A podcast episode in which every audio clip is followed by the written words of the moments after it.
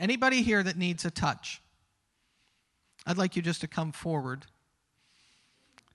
If you need a touch, just come forward. Before I preach, I just. I'm going to read a verse.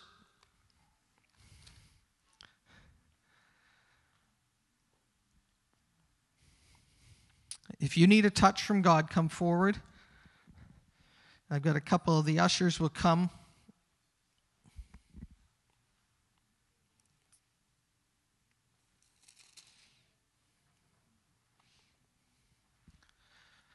As I was preparing this morning, just come right up here, Kathy.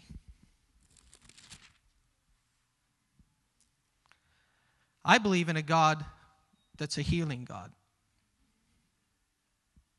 I believe God's a God who heals. I believe God is a God who is stronger than any sickness or any disease that man can describe or doctors can diagnose. And I will do this every single Sunday. And I believe this Monday, Tuesday, Wednesday, Thursday, Friday, Saturday as well. But I don't believe God wants his children to be sick. That's a good place for an amen. So I want to read a verse to you, and then we're going to exercise some faith. Anybody here up to exercising faith? We're going to exercise some faith this morning. I'm going to read to you one verse. Jesus summoned his 12 disciples, and this is in Matthew 10, verse 1. And he gave them authority over unclean spirits to cast them out and to heal every Say every. Every, kind of disease and every kind of sickness. So, what kind of sickness did Jesus give power to his disciples over? Every. Were his disciples perfect? No. In fact, if you look at it, this is Matthew 10. This is not Matthew 28 after Jesus ascended um, died and rose again. This is when he's picked his disciples, and they're a motley crew. This is when they're still fighting over who's going to be greatest in the kingdom. And he gave them authority. He gave you authority.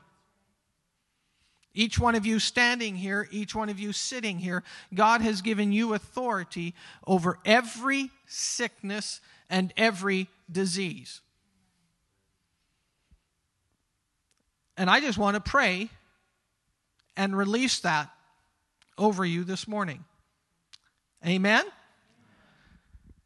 And I'd like, if, if you would like, you can join me in that. You can stretch forth your hands. In fact, what I'd like to do is I want to invite anyone that would like to come and pray right now, to lay your hands on people right now, just come forward right away. If you want to come and lay your hands on anybody and pray for them, just come right now. We're going to exercise faith. Lucas, are you come for healing? Just step a little. Amen. This is a great opportunity for you and the congregation to grow in your faith. Luis, get up here. God has called you and said you're going to be someone that experiences healing, then you better get up here and get soaked with it, brother. Anybody else here that wants to grow in your faith, you'll never grow in your faith if you don't exercise it. I'd like one person with everybody here. So if we could just pace ourselves one person per. Yeah, go ahead, Alvaro. Keep going down this way. Amen. Amen.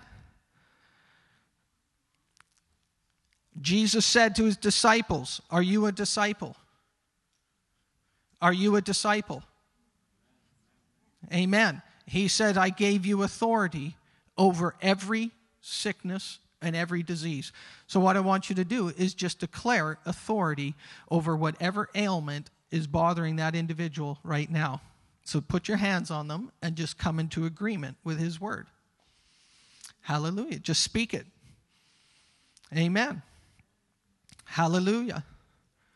Heavenly Father, your word says that you gave the disciples authority over every sickness and every disease. Lord, there is nothing too great for you. And we come right now and we stand in agreement with that word and we release that over each individual here that is not well. And we declare that by his stripes they are healed. It is a completed work. Heavenly Father, we also speak to those that aren't with us today that are not feeling well. And I declare health, colds to be gone, flu to be gone, illness to leave, soreness to go, arthritis you must leave, cancer you are not the authority, Jesus is the authority. God Almighty, the King of Kings and the Lord of Lords is the authority. And we speak to those diseases and those sicknesses and command them to leave now in the name of Jesus. Hallelujah. In the name of Jesus. And everybody said, Amen. Amen. Thank you. God bless you. Hallelujah.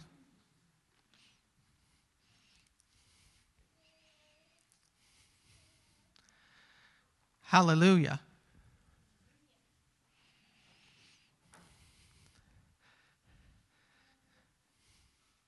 I want to thank everyone that came up for prayer. And I want to thank everyone that prayed. You will never experience a miracle if you don't exercise. And I believe the best place to learn that and to grow in that is in here. But it's not just designed for in this house, it's designed to go out beyond these walls. Hallelujah.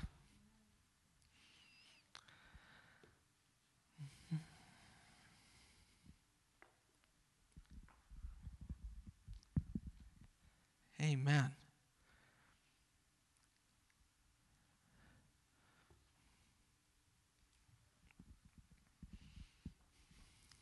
I've grown up in church. I grew up in church. My parents took us to three different. I, I grew up in actually, I grew up in a Pentecostal church, and then my parents moved from Vancouver to Surrey. Then we went to a charismatic church.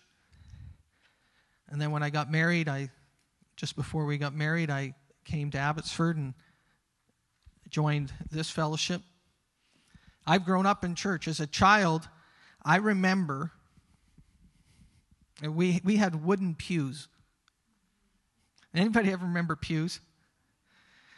And it's like, man, the preaching better be good because otherwise the people get sore behinds. I mean, it's like, thank God for cushions. I think the pastors were the ones that came up with the idea of cushioned seats because then I could preach longer. but we had, we had pews. I come from a large family. My mom and dad would sit, they'd march us up to the second row, and they'd have us boys on either side of my mom and dad or in front of us.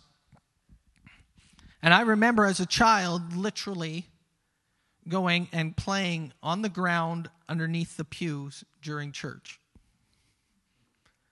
I grew up in church. I remember one time I actually was so sick I threw up in the church in the first row in the left hand side when I was just a little boy, maybe seven or eight, nine years old. I grew up in church. But I want to tell you something. I am not satisfied. Because what I read in the scriptures, I don't see happening enough. I see it happening. I believe everyone here this morning that stood up here to receive received a miracle, healing. And my expectation is not one or two, but my expectation is every single person that comes to be healed will be healed. Because his word says it.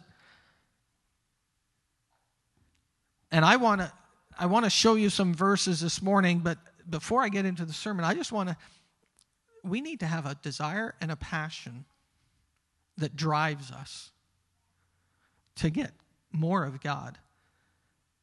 I, I used to coach soccer. I coached my daughter for a number of years.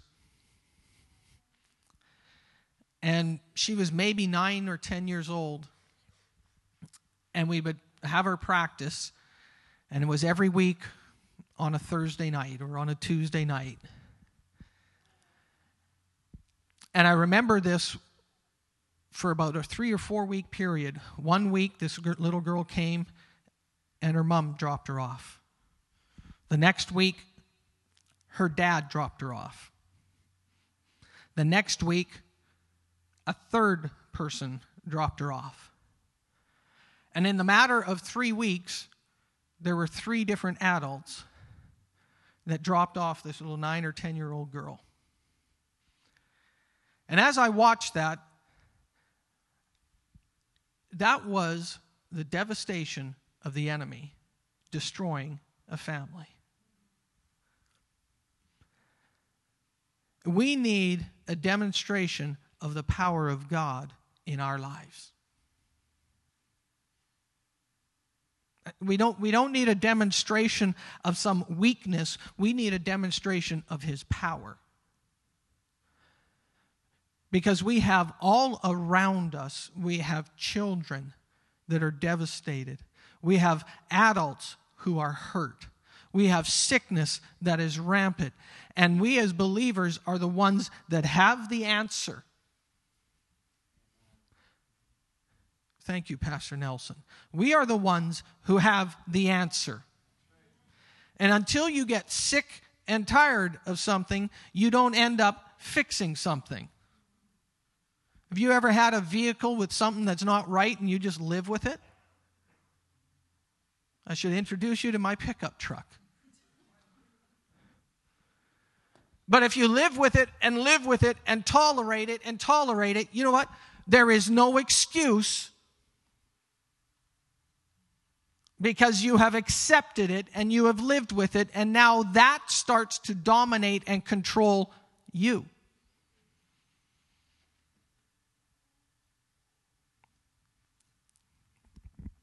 It's time for us as believers to say, enough is enough.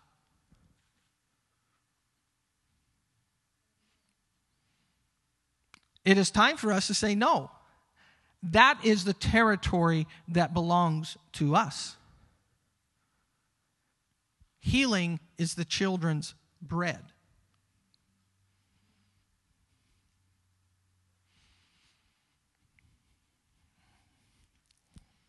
Yeah, I didn't know I was going to go there, Pastor Nelson.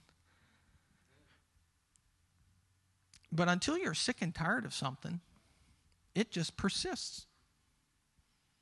Until you are sick and tired of something, it just keeps happening.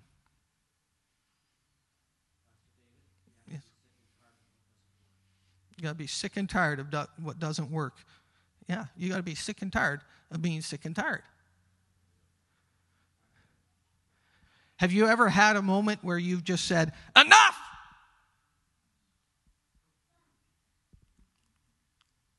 And it's amazing, those moments, whether it's literally in clarity of thought or whether it's just a noise, but sometimes you're sitting there and all you hear all this noise, and then finally you just say, Enough! Oh, Jack, I love you, man. He's going to be a little preacher. But we have to get to the point where we are saying, enough. No more. This will not dictate my life. This will not determine what happens tomorrow. The Word of God determines what happens now and tomorrow.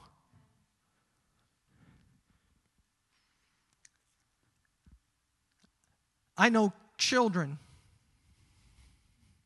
who don't know their mums and dads.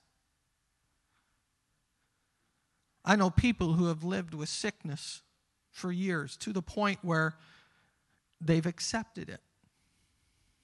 And I understand we're human. I understand there's this crazy element called human, but I'm a citizen of heaven. That's where my citizenship reigns.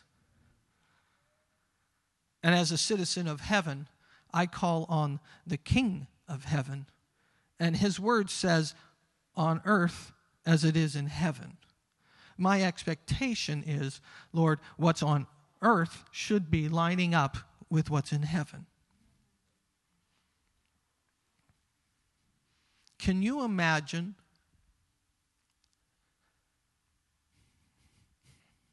Can you imagine what would happen if each one of us in the next month just touched one person and saw them get a radical encounter with God? Because, I'm sorry, words, it's the power of God that will change people's lives. People that have been addicted to heroin, to cocaine, to pornography, to drugs, to alcohol, get an encounter with a living God that cleanses them, that heals them, that erases those things, that takes their thinking and corrects it and straightens it out. Can you imagine what it would be like if each one of us touched one person with a radical encounter with God? I'm not talking about something passive. I've seen passive. And I believe God moves in many different ways. But I am sick and tired of us as believers not experiencing the power of God. Is it okay that I say this this morning?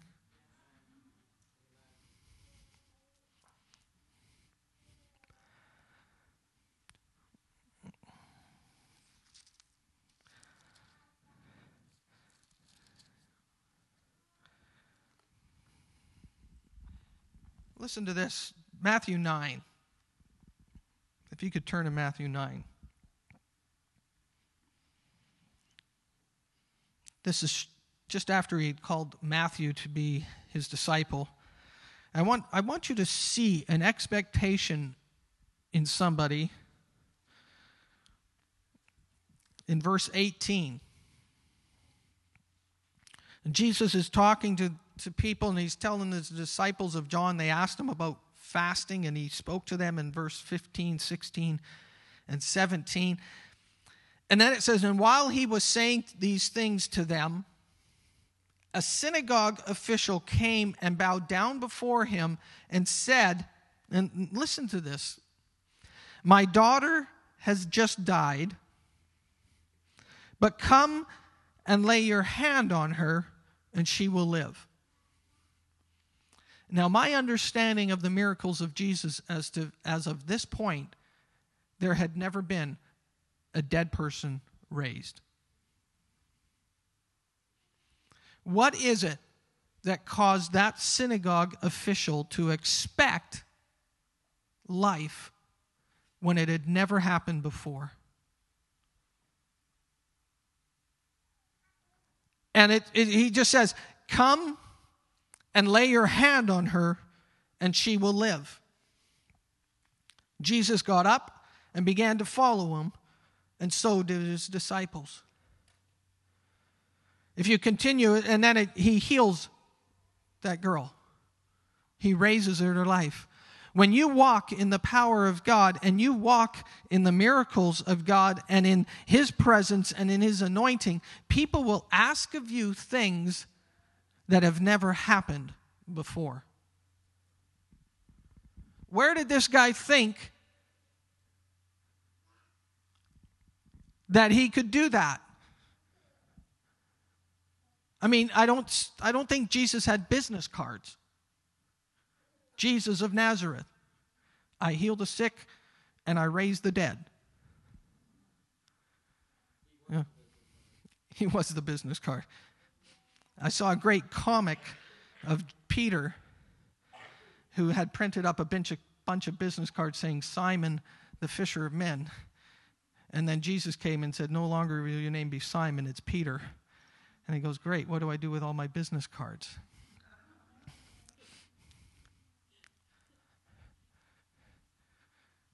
What would you do if somebody came to you and said, Would you pray for, would you heal my child? I've had somebody do that to me. They were so desperate. so desperate. Uh, they had tried, they had tried, and they tried. And they came to me and my wife. And they said, Would you pray for her? Would you minister to her? And we did. I haven't seen complete healing, but I'm expecting that. But when you walk in the power of God, when you walk in His anointing, there are things that happen that go beyond the natural plane. And I believe God's extremely practical.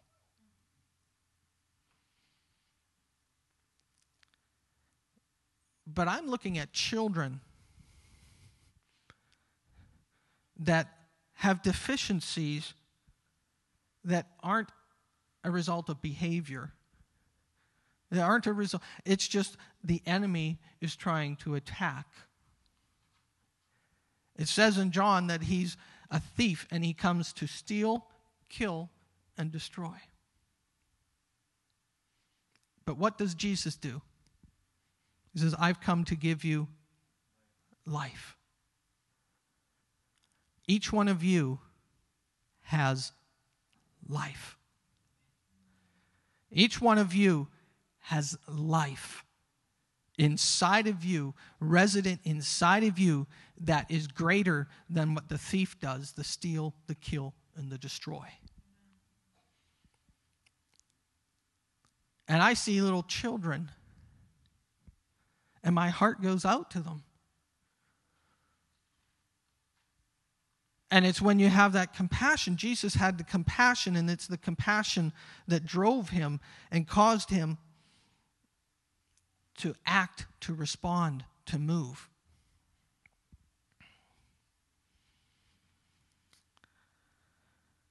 Hmm.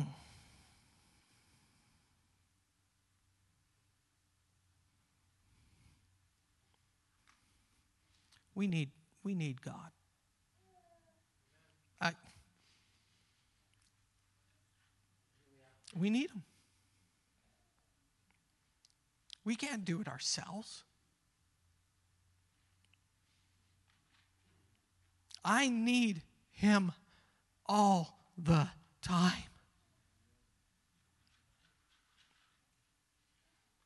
I'm desperate for Him.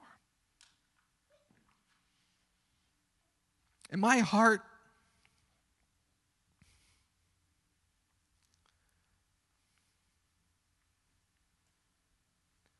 I don't want to see any of you sick. I don't. I expect you to be victorious. I expect you to be the happiest people in your neighborhood. I'm expecting you to be people that have hope that your neighbors look at and go, What do they have? That people come to you and say, I don't know what's what it is, but I'm just drawn to you.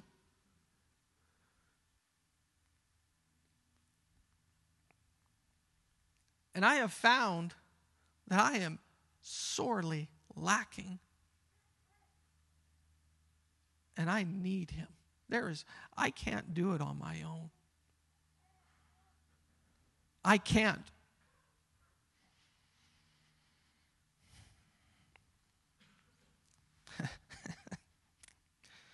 it's quarter to 12.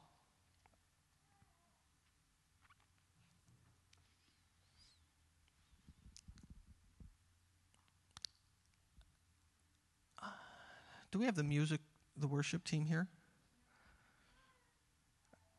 I, I think I've preached what I need to preach. And I'd like just to have a little bit of worship, even if it's one song. But I don't know about you, but I'm going to ask you as we sing this worship song that you would forget about who sits beside you.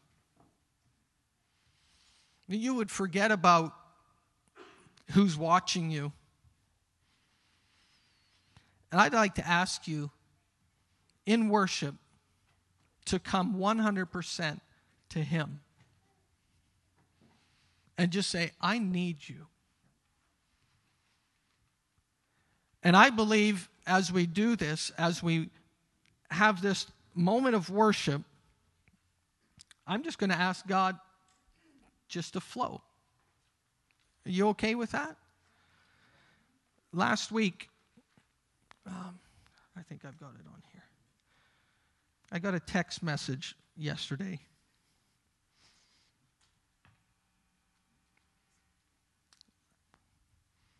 I'm desperate for God. Uh, I'm desperate for Him. And I would suggest to you, every single one of you has a need or has something that you could say, God, I need you to take care of this. Whether it's a relationship, whether it's peace of mind, whether it's making a decision, whether it's healing,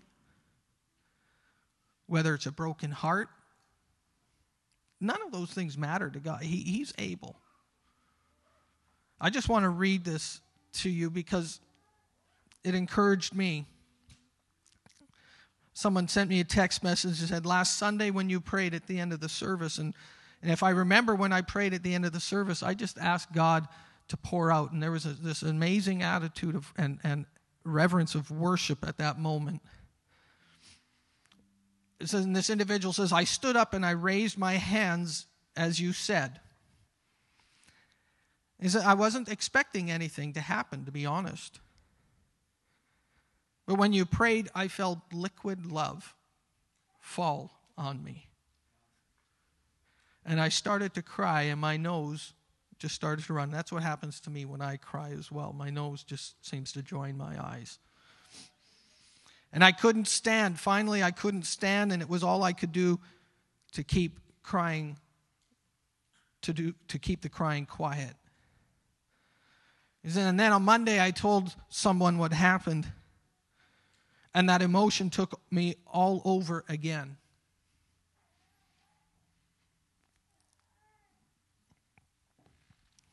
I'm desperate for God. And if you are desperate for God, I'd like you to join me just in worshiping Him. And we might sing one song, I don't know, we'll, we'll see. We might stop at 12 o'clock, we might stop at 5 after, we might go a bit longer. But I want to encourage you. I have found, I have found that there's nothing I can do without Him. I can't do it. I can't do it. And I am desperate. And you might want to sit down I would love to encourage you just to come forward, just as an act of worship itself, to get outside of your comfort zone and put your focus on the King. I'd like to invite every single one of you just to come forward and let's just worship.